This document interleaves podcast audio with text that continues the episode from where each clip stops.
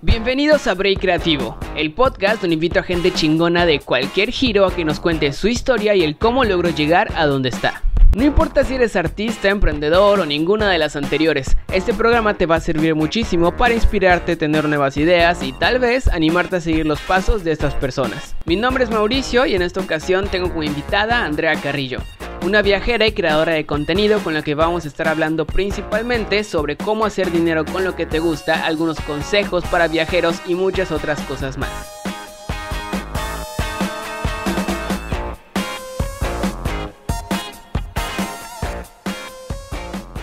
Oye, eh, pues mira, como ya dije en la introducción, como ya dije en la introducción de este video, pues eres una persona que al menos aquí en el sureste del país ha destacado por ser una persona que viaja y que comparte sus viajes. Y no solamente los comparte, sino que a la gente le gusta. Prueba de eso es que ya, ya tienes casi 40 mil seguidores en Facebook, tienes una cuenta de YouTube que me comentas que ya te genera ingresos, tu cuenta de Instagram también está muy activa. ¿Has sabido utilizar las redes sociales para volver literalmente tu hobby y tu pasión en tu trabajo? Algo que al menos los millennials se cagan por hacer. O sea, que quiero ser fotógrafo, entonces me mama tomar fotografías y quiero vivir de eso. Entonces, eh, de aquí saco un par de preguntas. Primero, ¿tú cómo te diste cuenta que te gustaba viajar? O sea, ¿en qué momento dijiste quiero hacer esto? Y segundo, ¿en qué momento decidiste o te la creíste y dijiste sí se puede vivir de esto? Ok.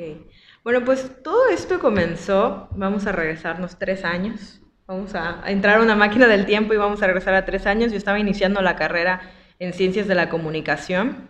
En ese momento yo me sentía con una necesidad muy grande de poder poner en práctica lo que aprendía.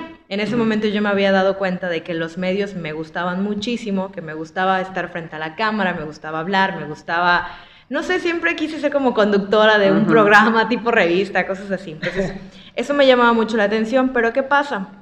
Creo que es bien sabido y no, no, no se los tengo que repetir muchas veces, pero el mundo del medio pues es complicado. Y más en una localidad como Mérida, que es una ciudad muy pequeña, que todavía pues está eh, pues pequeña en ese sentido de crecimiento de los medios, no como la Ciudad de México, Guadalajara, Monterrey y demás.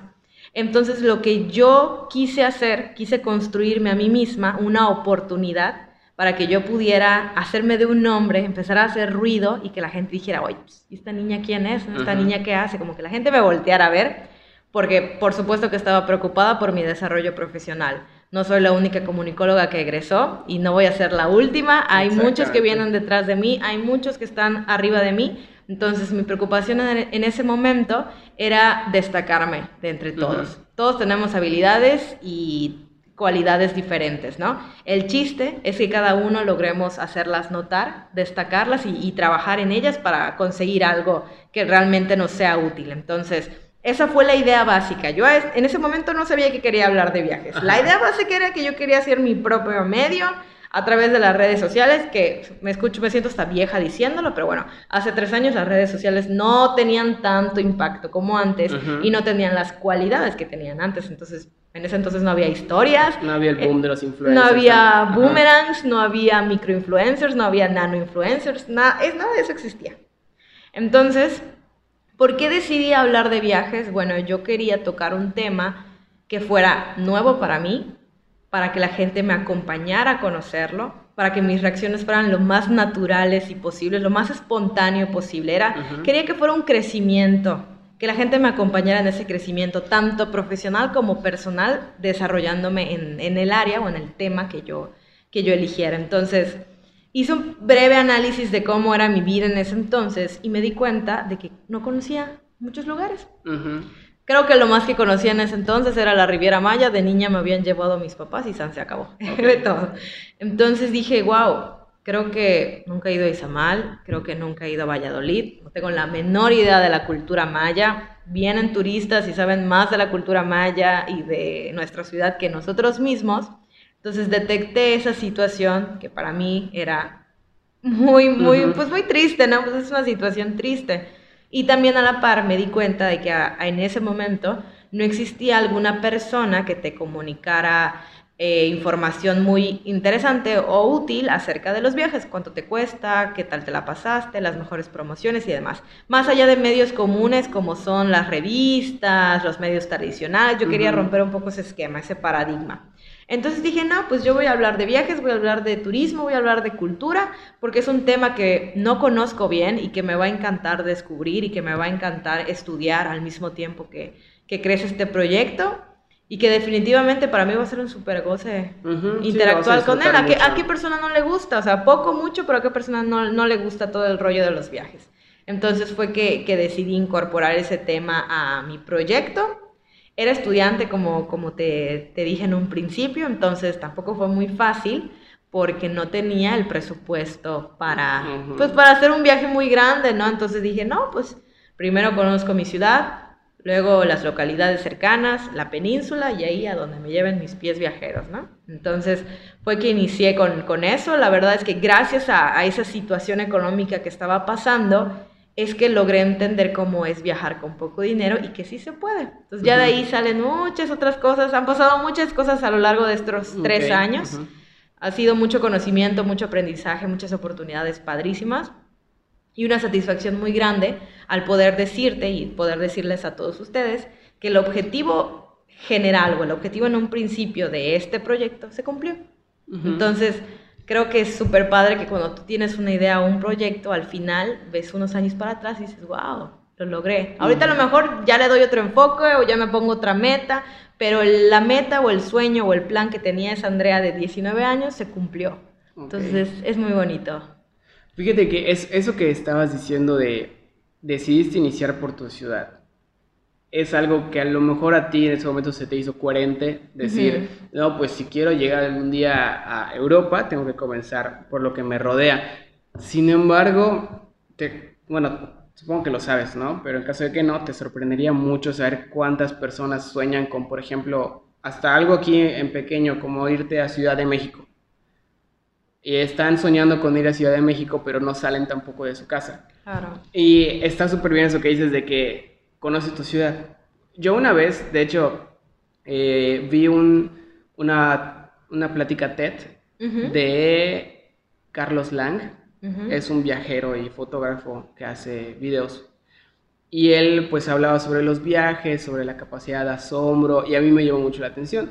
Y yo seguí un consejo que él dio en esa plática que dijo, un día sal al centro de tu ciudad, pon tu celular en silencio, quítate los audífonos y voltea a ver todo.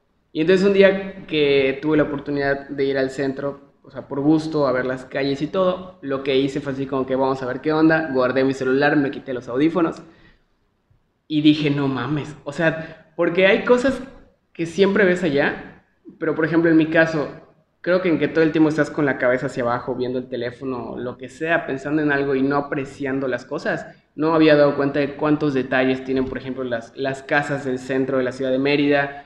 Este, volteas a ver a la punta de la catedral y hay una campana que no habías visto, hay un león este, de mármol que jamás habías visto. Y fue como un viaje en pequeño, ¿no? Pero pero fue como un viaje esa, esa, ida al centro para mí, porque te das cuenta de tantos detalles y recuperas esa capacidad de asombro que, no sé, siempre dicen que lo cotidiano se vuelve invisible, pero pues ahí sí que tú decides qué tan invisible se va a volver, ¿no? O sea, siempre hay algo, es como cuando vuelves a ver una película y primero la ves a los 6 años y luego la vuelves a ver a los 20 años, te transmite cosas diferentes, ¿no? Entonces, qué cool que decidiste iniciar por tu ciudad y pues que ahorita ya estás en en todas partes de México. Otra cosa que te quería preguntar es, eh, bueno, primero que nada, ¿qué estados has conocido? Bueno, pues primero eh, me dediqué a recorrer la península de Yucatán, que a pesar de que puedo presumir que ya la conozco en su gran mayoría, me vuelvo a asombrar, me vuelvo a divertir y me la vuelvo a pasar increíble cada vez que voy. La tenemos aquí a la Riviera Maya a 4 o 5 horas, tenemos a Campeche a 2 horas, que también tiene mucho que ofrecer.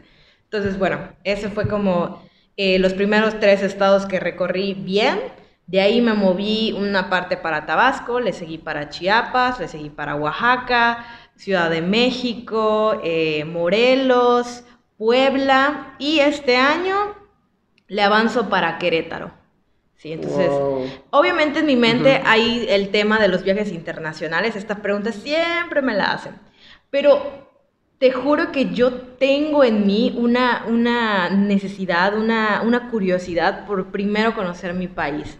O sea, si se me presenta la oportunidad de ir a un lugar fuera de, de México, la tomo, excelente. Obvio no voy a decir que, que no, pero mi prioridad ahorita es México. A mí nadie me quita México de la cabeza. No sé, le agarré un amor, le, le agarré un respeto, le agarré una, una afinidad a nuestra cultura mexicana que me quedé tan enamorada que dije, es que yo no puedo irme a otro lugar sin antes decir, conozco todo mi país. Aunque sea un lugar de cada estado, no importa, pero conozco todo mi país. Oye, y, bueno, algo que me han dicho mucho las personas que vienen de, de otros estados, porque últimamente, sobre todo ahorita que pasé el proceso de la universidad, que ya casi la acabo, pero pues ya pasé gran parte de él, me di cuenta que hay mucha gente que viene a estudiar aquí, principalmente por la seguridad, por lo que sea. Pero ellos siempre dicen que sienten que Yucatán se cocina aparte, dicho coloquialmente. O sea, como que todo México tiene ciertas cosas en común en su manera de pensar, en sus costumbres, y luego está Yucatán. O sea, como que Yucatán tiene otras cosas que no tienen ningún otro estado. Para ti, ¿qué son esas, esas, o más allá de la comida o de o del, la lengua maya, por ejemplo, qué tipo de pensamientos tú crees que tienen otros estados que, que Yucatán lo tiene de manera diferente? La verdad es que hay que destacar que la sociedad yucateca se distingue por su por sus tradiciones. Eh, la sociedad yucateca es muy tradicionalista, que puede ser muy bueno, pero también puede ser un poco negativo de, en cierta manera. Pero yo no he conocido a una familia con más tradiciones, con más eh, cariño, con más empatía, con esa necesidad de verte todos los domingos en casa de tu abuelita como típica familia yucateca, sales y tomas el fresco. En otros estados no pasa. No veo a mi familia desde hace un mes. O sea, yo no puedo hacer eso. No sé si tú lo puedes hacer, pero mi familia me aniquila y me deshereda si no voy un domingo a comer a casa de la abuela. Entonces tenemos muy arraigadas nuestras tradiciones, tenemos muy arraigados los, los valores de la familia. También creo que todavía tenemos eh, mucho en nosotros la amabilidad, el respeto y la cortesía. No sé si sea porque recibimos a muchos turistas y nos sentimos obligados o porque sea algo naturalmente que tenemos como personas, pero definitivamente he estado en otras ciudades en las que me siento yo como un bicho raro al decir buenos días, buenas tardes, por favor y gracias, porque nadie lo dice. ¿De verdad? De verdad, te lo juro. He estado en Ciudad de México y la gente me ve rara por decir buenos días o por preguntarte alguna duda, no sé, una vez me pasó que cometí un pequeño error ahí de, de comunicación que me acerqué mucho a la persona para preguntarle dónde se dirigía el metro y enseguida la persona se apartó. O sea, yo dije, ay, me apesto, huele mal mi boca y ya luego dije, no, es que me acerqué mucho. Pero aquí en Yucatán, X, o sea, nos conocemos entre todos. Ay, hija, no, ve aquí en esta calle. Te quedas a platicar con la señora, resulta que la conoce a tu mamá, ya sabes. Hay mucha convivencia. En cambio, Siento que en muchas ciudades del país cada quien está en su burbuja, es muy hermética, no me meto en tus cosas, tú no te metes en las mías, entonces sí se pierde un poquito como esa empatía. De hecho, hace poquito que estaba escuchando, o sea, estaba escuchando un programa de alguien que hace shows en Ciudad de México y escuché una expresión que yo dije, qué chingón, porque este güey como que había un grupo de chavos y dijo, es que él es como que el Mérida del grupo. Y ya después explicó, este güey es el que es el que es súper amable, súper buen pedo, muy relajado. Y yo dije, o sea, qué chido que tengan ese concepto de aquí, ¿no? Y, y ya que, o sea, sinceramente, yo igual tengo muchas ganas de viajar. Lamentablemente no he tenido la oportunidad, que para ti seguramente son excusas, ¿no? Porque ya sí, para mí ya todos son pretextos. todos, son, pretextos porque no necesitas, a rato nos pasa que a contar cómo no necesitas ni dinero, ni nada, solo muchas ganas. Pero pues por X o Y razón no, he tenido tanta oportunidad de viajar. Hace poco fui a un evento a Guadalajara y pues solo con alejarme tantito de Yucatán sí sentí realmente otra, otra vibra incluso de la gente porque pues yo fui con mis amigos, nosotros estamos así como que ya sabes de que, ay, qué pedo, ¿cómo estás? Te estás, mm. estás abrazando, todo. Y ves que la gente ahí no, es, no suele ser tan, ¿cómo se? Cálida, Tan cálida, exactamente.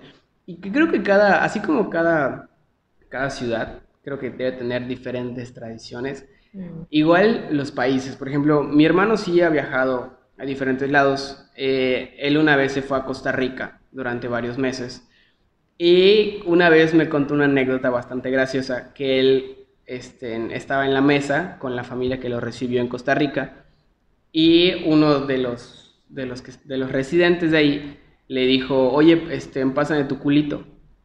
Y él así como que, ay, no, señor, no, se puede. Pero ya después le explicaron que ahí le dicen culito al, al restito, al shish para nosotros. Ah. Entonces, punto que él eh, dejó un poquito de su comida y le dijeron, pásame tu culito. Entonces, a eso se refiere al, resto de, de, creo que era una bebida. Y eso como que la, la falta de contexto de repente puede ser muy gracioso. Igual, una vez que conocí una fotógrafa argentina, que ella me contaba que a ella se le hacía muy extraño y hasta le daba pena cuando ella iba a una boda, porque dice que a ella le daba pena saber que la familia estaba pagando todo, porque igual que una vez eh, una familia mexicana le invitó a su boda y que él dijo, ella dijo que este, a cuánto, cuánto quieres que te dé. Y la familia así como que no, pues nada, te estoy invitando, tú ven aquí, claro. mámate, ya todo lo que quieras. Pero ella ya después me explicó que en Argentina se acostumbra a como si fuera una graduación. O sea, tú pagas tu boleto para poder ir a la boda y así es como... Cover, cover a mi boda para que me regrese Exactamente, casi casi te dan tu pulserita y todo. Porque entre toda la familia, y no solo la nuclear, sino que toda la familia, tíos, abuelos y todo aquel que quiera ir, paga su, su entrada y con eso es que ya financian una, una boda grande, ¿no? Entonces es una manera diferente. ¿Y qué otra cosa te iba a decir? Ah, así como nosotros somos cálidos, esta chica igual me decía que en Argentina ellos más que cálidos son personas muy bruscas o toscas. Porque me dices, por ejemplo, aquí si vas al, al mercado o vas a un, no sé, en este, a una plaza y hay vendedores afuera, esos vendedores te están diciendo así como que pásale damita, te están invitando a que vayas. Y en Argentina muchos vendedores literalmente te jalan del brazo y te llevan a ver las cosas. O cuando alguien te quiere decir algo, te jalan, pero no así como que, oye, ven aquí que te, te hacen no hay mucho contacto físico. Exactamente. Son mucho de jalarte el brazo y de abrazarte. Y para nosotros eso no es calidez, ¿no? O sea, es así como que te estás pasando delante. Sí, sí, sí. ¿Qué otra tradición tú has visto así como que curiosa? extraña. De otros lugares, la verdad, me ha tocado conocer muchos norteños. Si nosotros somos cálidos y somos cariñosos, creo que ellos son confianzudos, de verdad. Me ha tocado conocer a muchos norteños que creo que ni siquiera te han preguntado tu nombre y ya te sentaron en la mesa, ya te ofrecieron una chela, ya te están preguntando si tienes novio, que si quieres trabajo. Me ha pasado un buen de veces. O sea, es muy agradable, ¿no? A mí me encanta platicar con gente, me ha tocado... Solo te tiendo un poco a hablar con gente mayor que yo. No sé si... No sé qué significa eso, pero bueno, suelo hablar con, con gente mayor que yo. Entonces... Me ha pasado, por ejemplo, una vez estaba cruzando Isla Mujeres y mientras estaba paradita esperando el ferry, eh, una familia de Monterrey me sentó, me dio de desayunar. Como mencioné, se me escapó, es que no he desayunado. ¿Cómo puede ser, nena? Y me sentaron, me dieron de comer, me dieron de tomar, me ofrecieron trabajo. Entonces, o sea, sí está padre, ¿no? Se siente agradable, pero al principio decís, güey, de o sea, ni siquiera me conocen, ya sabes. Entonces yo diría que los norteños también son un polo un poquito extremo. Y hablando ya más del centro del país, sinceramente tenemos pues este estigma, e, esta creencia que la gente del centro a lo mejor es un poco más fría, un poquito más, más este, pues más alejada, ¿no? No tan cálida con las otras personas, pero hasta la fecha yo me he topado con gente, gente muy amable, este, puedo sentirme muy afortunada que nunca me ha pasado nada negativo ni nada que tenga que lamentar en un viaje y ha sido porque me he topado con gente súper buena onda, sí con algunas creencias y hay unos valores así medio raros, unas tradiciones de, diferentes, pero nada que digas, ay no, me siento incómoda, no, para nada, en lo absoluto. Y como, bueno, seguramente, creo al menos, que alguien que, una de esas personas que te siguen tus viajes, tiene esta, o sea, igual quiere ser como tú, o seguir tus pasos, o hacer un viaje. Eh, dime, ¿qué tendría que hacer una persona que no tiene mucho dinero que a lo mejor no tiene tanto, bueno, tiempo sí tienes que tener, ¿no? Pero hablemos nada más de la parte económica. Claro. ¿Cómo, o sea, cuál es el proceso para ser un mochilero? O sea, ¿cómo le haces para viajar así bien ligerito, sin tanto presupuesto y conocer un montón de gente? Bueno, la verdad es que a- al día de hoy, para mí, cuando una persona se acerca conmigo y me dice que quiere viajar, pero que no puede o que no ha podido, yo en mi cabeza ya lo tengo aquí como... "Ah". A ver, siéntate y cuéntame por qué no te has decidido. Ujú. Para mí todo lo que me digan no importa, para mí ya es pretexto. Para- de verdad, Ujú. o sea, no es que yo me sienta superior para nada en lo absoluto, pero yo me pongo a pensar, bueno, pues si yo pude en ese momento que era estudiante, no tenía un trabajo, con lo poquito que juntaba, si yo pude, ¿por qué otra persona no puede? Entonces, para mí todo eso está en la cabeza. O sea, es como cuando tomas cualquier otra decisión. Los viajes son una, una decisión. Los viajes son un estilo de vida, sí, definitivamente, y entiendo que cualquier, que no toda persona pueda soltarse a ello o animarse, atrever- atreverse a ello tan rápidamente. Entonces, como dices, hay muchos limitantes, desde el tiempo, trabajo toda la semana, tengo pocos días de descanso. De dinero, ¿no? Pues pienso que es muy caro, que creo que esa es una creencia que tenemos que destruir, hay que cambiarnos el chip. Viajar no es caro. Lo que es caro es querer estar en el mejor hotel, es querer comer tus tres comidas en los mejores restaurantes de la ciudad, es querer tener eh, un itinerario de fiesta todo el día, que se puede, es válido, si tienes el dinero hazlo, pero viajar no, no es en lo absolutamente ¿Con cuánto caro. es el... No es como plantear esta pregunta. ¿A cuál es el lugar más lejano que has llegado con el presupuesto más corto? Ok. O sea, ¿cuál es tu récord que me dices? Con estos pesitos me fui a este lugar e hice esto. Pues el viaje más largo que he hecho hasta ahora ha sido de dos semanas, que yo considero que, que es corto. Estuve en Oaxaca dos semanas y me moví. Ahí es un poco más difícil la movilidad. Entonces tiene muchos lugares que visitar y yo recuerdo que me quedaba en la ciudad y luego me tuve que mover a la costa, que son como ocho horas de diferencia. Entonces, sí ha sido, no un viaje malo para nada, pero sí un poquillo complicado en ese tema de movilidad y de presupuesto, porque no tenía mucho al día y tenía que costearme pues el hospedaje, la comida y demás, aunque afortunadamente con la profesión que tengo, con el trabajo que tengo, pues tengo esa facilidad a lo mejor de, de hacer este tipo de colaboraciones, porque una de las cosas que he aprendido a lo largo de estos tres años es que el dinero no es la única moneda que existe. Tenemos nuestro tiempo, tenemos nuestras habilidades, nuestras capacidades, nuestro ingenio, profesión y, y conocimientos y demás. Por eso siempre recalco que es muy importante que estudiemos, que aprendamos y que nos hagamos de nuevas herramientas, porque nunca sabes cuándo te va a servir. Sí. Entonces, esa es una de las cosas que he aprendido y que me han ayudado mucho al momento de solventar un viaje.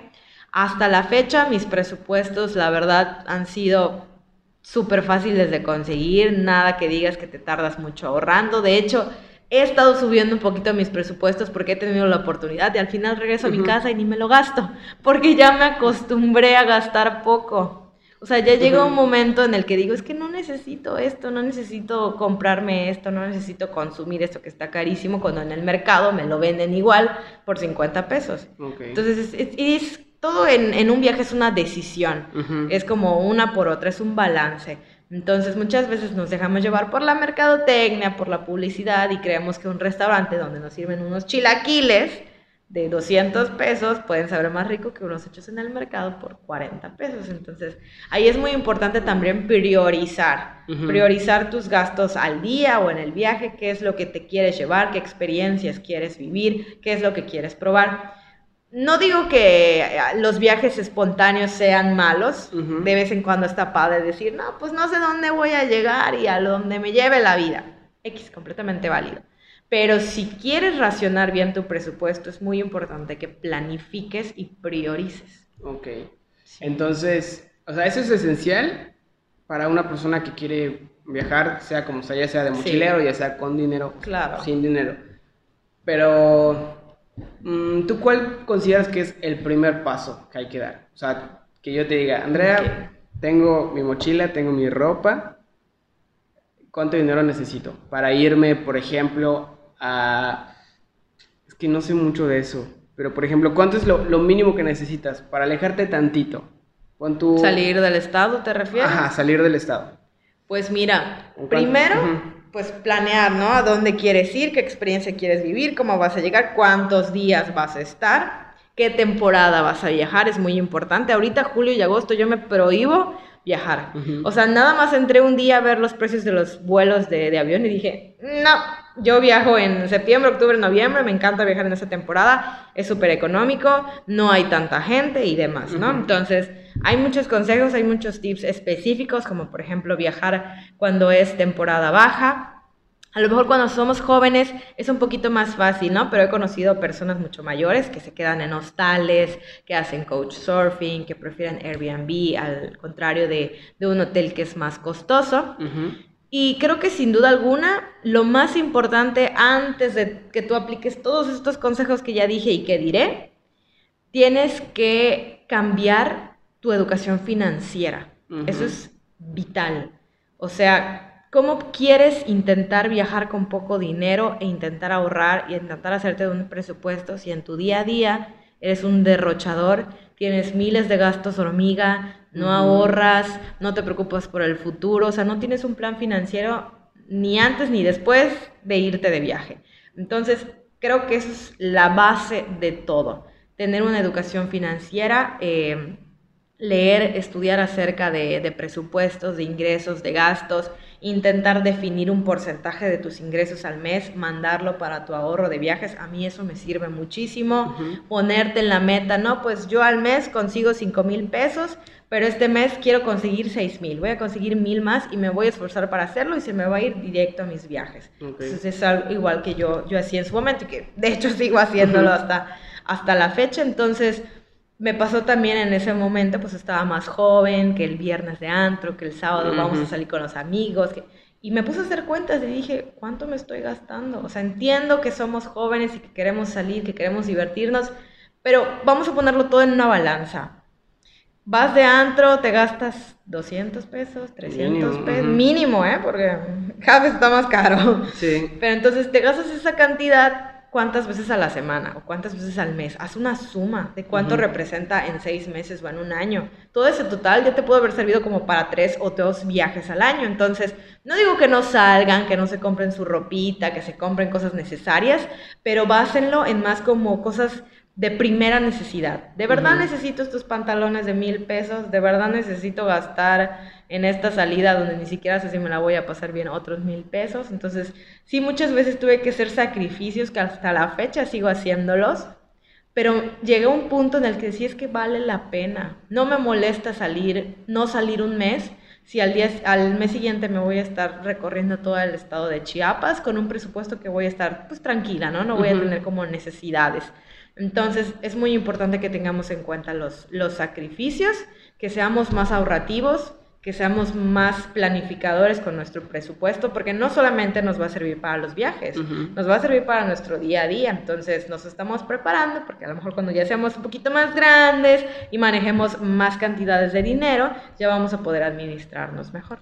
Y ahorita que, bueno, no sé si ahorita, pero hace ratito escuché que, escuché que dijiste que, o sea, eso de que el peso, la moneda no es el único, no, el peso El no- dinero el no es dinero. la única moneda que existe. Exacto.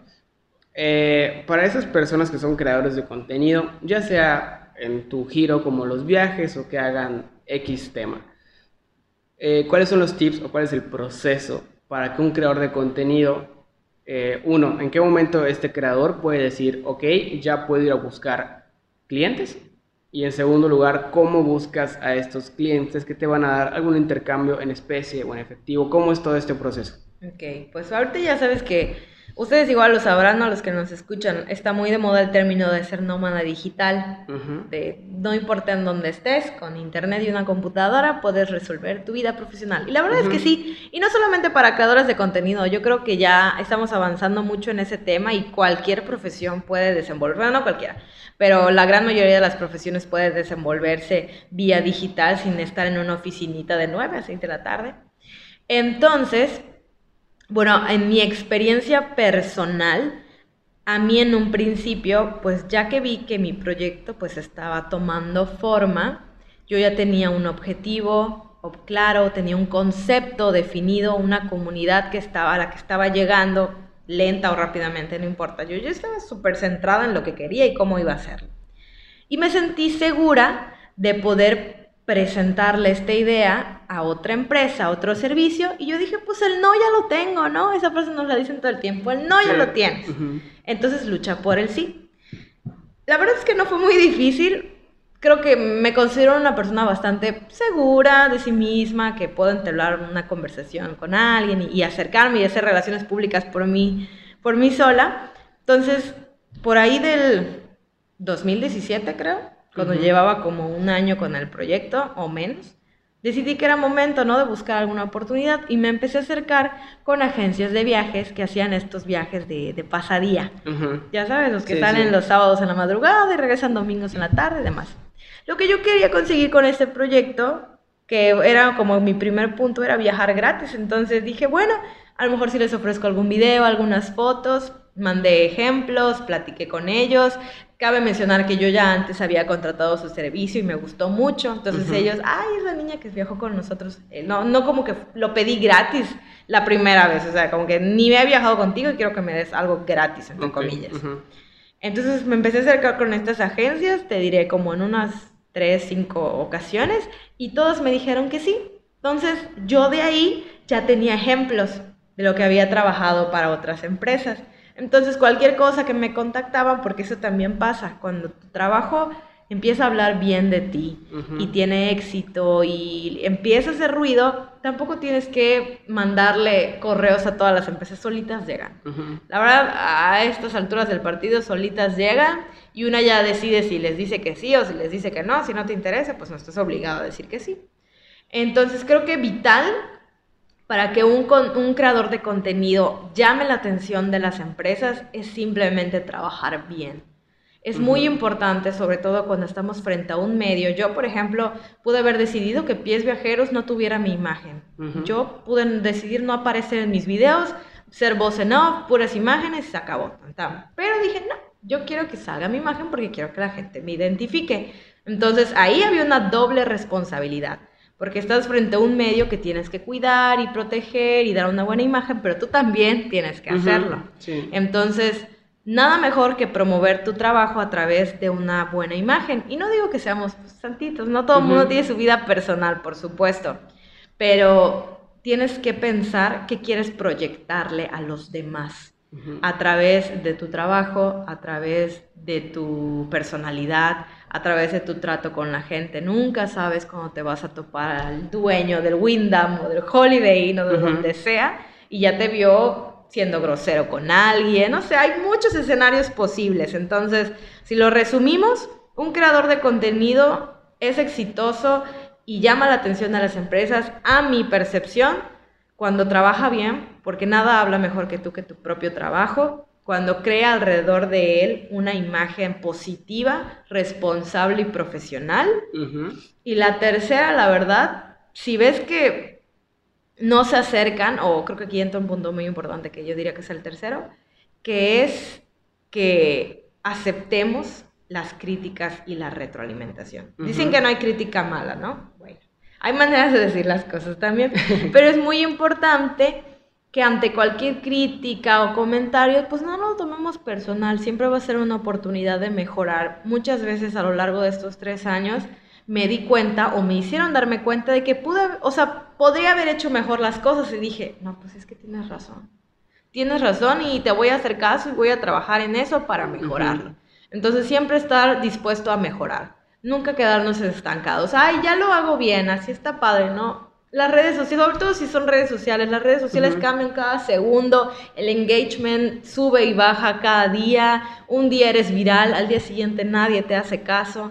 Entonces siempre es muy importante seguir aprendiendo y seguir mejorando.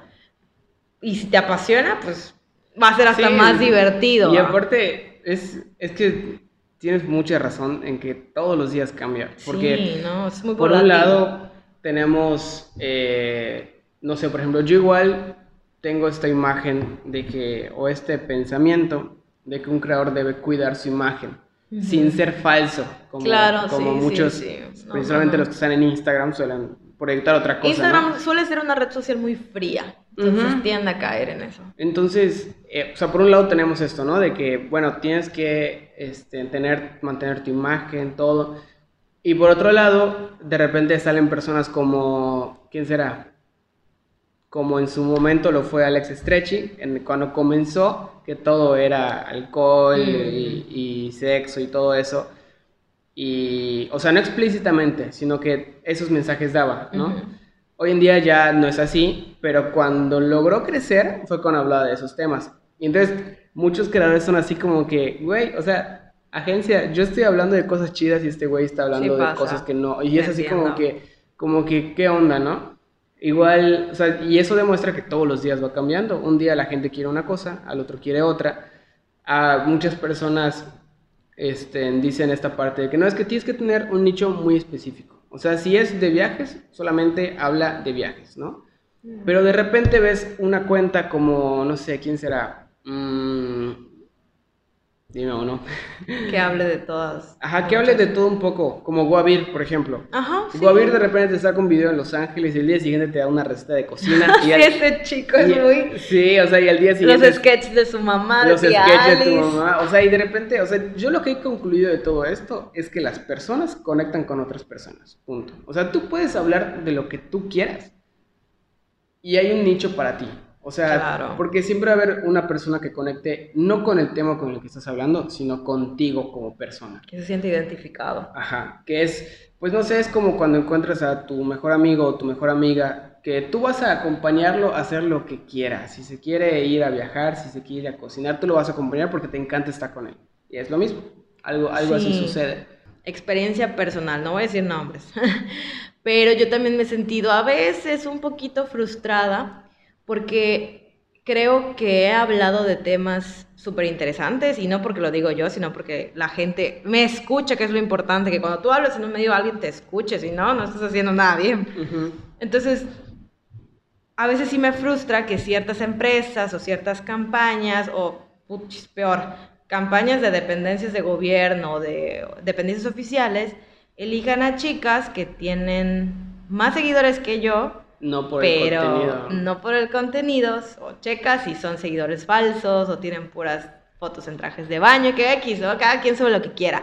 Pero en sí no están hablando de nada en concreto. Eso es lo que a veces me frustra, que hay gente que no está hablando de nada realmente útil y hay demasiadas personas así en internet. Estamos saturados de información que no es útil. O sea, estamos pendientes de que Chulo y Luisito terminaron y que se engañaron. O, o sea, Sí, ¿a mí de- ¿qué me de importa? repente- ¿Qué me aporta a la vida? Nada. Entonces hay mucha basura de información en el internet y parece que las empresas eso les encanta y a ellos son los que les dan las mejores oportunidades. Entonces como que Sí, es que es, es- es un tema muy... sí, ay, Es, este, o sea, sí de repente como creador dices así como que, güey, no mames, pero es que hay de todo. Yo creo que igual cada persona es diferente. O sea, para mí un contenido puede ser basura.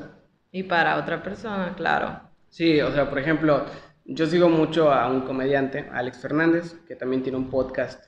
Es un comediante, entonces obviamente todo el podcast son mamadas, ¿no? Son cosas que te dan risa y está platicando con alguien y mucha gente dice, güey, es que no dice nada, que no sé qué, pero a mí me gusta, o sea, me ent- finalmente es entretenimiento, Claro. pero hay de entretenimiento a entretenimiento, o sea, hay, o sea, creo que no tiene nada de malo que te entretengas con algo que a lo mejor no te está haciendo más inteligente, pero tampoco te está dañando el cerebro. Claro. Es diferente cuando te entretienes. Yo la neta es que sí estoy un poquito en contra de contenido como el de Badabun, Mm, que son sí. chismes, que Sí, son, no, no. o sea, son cosas como que no nos interesa tanto ver. Pero no veas sus números de seguidores. Exactamente, pero claro. eh, Se burlan de Ventaneando y es la versión 2.0. Ajá, exactamente. Pero bueno, chicos, eh, pues vean a Pies Viajeros, es contenido que vale la pena. Algún día vas a estar, eh, espero yo, como, como Alan, por ejemplo. No sé si, sup- supongo que sí ves los videos de Alan, Sí, ¿no? O claro, sea, lo conocí. Alan, neta. Sí, sí, ¿Y cómo sí. fue? Ay, fue en una firma de autógrafos aquí en Mérida. Y me acompañó mi mamá y mi hermana. Yo estaba que no, o sea, no podía con mi vida. Yo ese niño lo veo y ¡ah! Me volví loca, empecé a gritarle que me hiciera un hijo o algo así, pero creo que es gay, pero no importa. El caso es que fue, o sea, fue muy padre porque te daba tu abrazo, te preguntaba cómo estaba. De hecho, hay un video que tengo en mi canal donde él aparece porque le grabé dando un, un saludo, un saludo para los amigos de pies viajeros. O sea, tuve la fortuna de que me peló, porque otro cualquiera, ah, sí, sí, ya te firmé, a tu lado. Entonces estuvo padre, estuvo padre. Y así como a él, admiro a muchas otras personas que hablan, hablan de viajes, pero lo que más me encanta es que cada quien tiene su propio estilo. Cuando creamos contenido, ninguno es igual. Siempre hay nuevos enfoques, siempre hay nuevas maneras de, de ver las cosas. Y creo que como punto importante también me gustaría agregar que los viajes se pueden conectar con muchos otros temas, que es algo que yo he estado haciendo. Yo suelo mucho y me encantaría ya profesionalizarlo, es un plan de, que tengo este año, de hacer marcar la relación que existe entre los viajes y el bienestar personal y emocional. Está muy conectado, la gente a lo mejor a primera instancia no se da cuenta, pero nuestro desarrollo humano, personal, emocional, nosotros como personas, nuestro crecimiento está muy conectado con los viajes. Entonces, los viajes no son un gasto, los viajes son más allá que una actividad de ocio. ¿no? Los viajes son una inversión definitivamente y te hace crecer como persona y descubres muchos miedos, descubres muchas cosas de ti mismo. Por ejemplo, tengo un taller que hablo acerca de viajar solos y ayudo a las personas a que descubran por qué les da miedo hacerlo. Yo lo hice como algo completamente natural, ¿no? Porque no tenía nada quien me acompañe y dije, ah, pues me voy sola, X. Pero me di cuenta de que había muchas personas detrás de mí preguntándome, ¿cómo lo haces? Y yo dije, pues, pues, pues es que no. esa, esa, pregunta te la iba a hacer hace rato y me acabas, me acabas de recordar que se me olvidó. Eh, más que cómo, o sea, no, no quiero preguntar cómo viajas sola, sino para qué tipo de personas crees que es recomendable viajar solo o sola y para qué tipo de personas es mejor que viajen en grupo? Pues bueno, en realidad los viajes en solitario son una actividad que cualquier, cualquier persona debería pasar al menos una vez en su vida. Nos da mucho miedo, número uno, porque no nos gusta estar solo con nosotros mismos. O sea, date cuenta, estás en un viaje de una semana donde tú dependes de ti mismo y si algo sale mal es tu culpa. Siempre solemos echarle la culpa a los demás, ¿no? Entonces, viajando solos somos completamente responsables de los resultados, si el viaje fue bueno, si el viaje fue malo, si me gasté más dinero, si me robaron mi cámara, si lo que sea. Al final fuiste tú responsable de lo que pasó. Número dos, nos da mucho miedo este sentimiento de soledad Creemos que nos vamos a aburrir, eh, que no la vamos a pasar bien, que nos va a dar pena ser amigos, entonces que nos pasa algo malo, ya sabes. Entonces yo recomendaría los viajes en solitario cuando tengas esta necesidad de redescubrirte a ti mismo, porque no hay nada mejor para una persona que quiera aprender más sobre ella misma que teniendo este tipo de actividad, ¿no? O sea, porque estás en contacto con ti mismo, ante ciertas situaciones ves cómo respondes con tus emociones, cómo respondes tú al intentar interactuar y hacer amigos. Dices, ay, mira, pues resulta que no soy tan penoso como pensaba. O, ¿cómo rayos me surgió el inglés tan rápido? O sea, nos damos cuenta que tenemos ciertas habilidades y cualidades en nuestra personalidad que en nuestro entorno ni te vas a dar cuenta. Entonces, creo que viajar solos yo lo recomendaría para personas que quieren descubrirse a sí mismos que quieren aprender cosas nuevas, que quieren aprender a estar solos, que quieren aprender a disfrutar de ir al cine solo, de salir solos, que eso ya no va a ser en absoluto un problema. Y quizás yo recomendaría que una persona que de plano le tiene mucho miedo a estar solo o a lo mejor es un poco inseguro o es una persona que no está tan eh, pendiente de lo que sucede alrededor, quizás sea un poquito más difícil, pero no imposible, ¿no? Creo que es una práctica. Es una práctica. A lo mejor no te digo como primer viaje, vete solo a Tepito, no, en absoluto no. Puedes comenzar viajando aquí solo en el estado, luego en la península y demás. Por ejemplo, yo cuando comencé a viajar sola, lo hice aquí en el, en el interior del estado y alrededores. Ya después, poco a poco, empecé a hacer viajes a otros lugares y siempre ha sido sola, pero porque ya tengo como que una experiencia previa y ya sé qué tipo de situaciones pueden surgir, y estoy como más pendiente de mi entorno, ya tengo ahí como, ay, no, no, no, hay que estar como cuidadoso en, en, ese aspecto, pero es igual de divertido y seguro que viajar con amigos. Eso es, eso es algo que eh, muchas veces difiero con otras personas. Porque yo soy una persona que disfruta demasiado la soledad. No me refiero a que no disfrute estar con amigos, con familia, lo que sea. No, no significa eso. Sino que, por ejemplo, yo disfruto ir al cine solo. Me encanta. A mí me gusta mucho, bueno, yo soy mucho de, de ir a cafés, me encanta conocer cafeterías. Entonces, yo puedo ir con mi laptop a una cafetería y sentarme ahí dos, tres horas y lo disfruto mucho. Caminar, lo que sea. Me Sí. gusta mucho estar solo, pero hay, hay muchas personas que no lo soportan. Y, e incluso he visto gente que no soporta ver a otra persona estar solo. Sí. Hace poco una amiga, no voy a decir nombres, ¿no? Pero una, una amiga estaba contando que, pues por X razón, no podía estar con su novia en un día y que su novio le dijo, bueno, pues voy a ir al cine en lo que no estás. Y su novia le dijo, no, o sea, ¿cómo vas a ir solo? Y le consiguió una, una, una persona para que la acompañe al cine.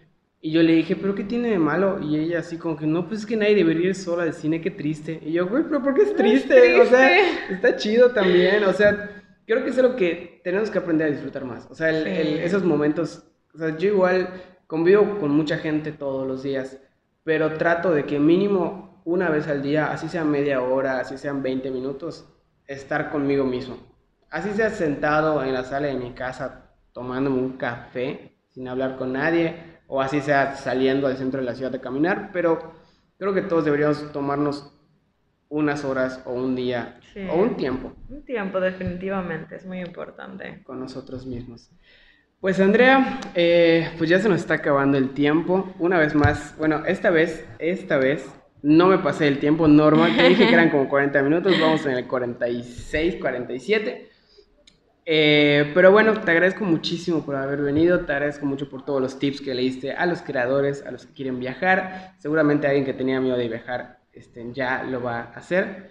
Yo eh, prometo públicamente en este programa que voy a, voy a, iba a decir voy a hacer todo lo posible, pero eso querría decir que no lo voy a hacer. Así que voy a hacer un viaje solo, así sea a un pueblo o algo así. Voy a ver, porque me gusta mucho estar solo, pero nunca he intentado viajar solo, la verdad. Ni siquiera se me había cruzado por la mente. Lo voy a intentar y te aviso. Bien, te, bien. te aviso cómo, cómo me sentí. ¿Algo que quieras agregar antes de terminar? ¿Tus redes sociales? ¿Algo por el estilo? Claro, pues eh, fue un placer, chicos. La verdad es que esto fue una muy, muy breve parte de lo que se tratan los viajes, las emociones y el bienestar personal.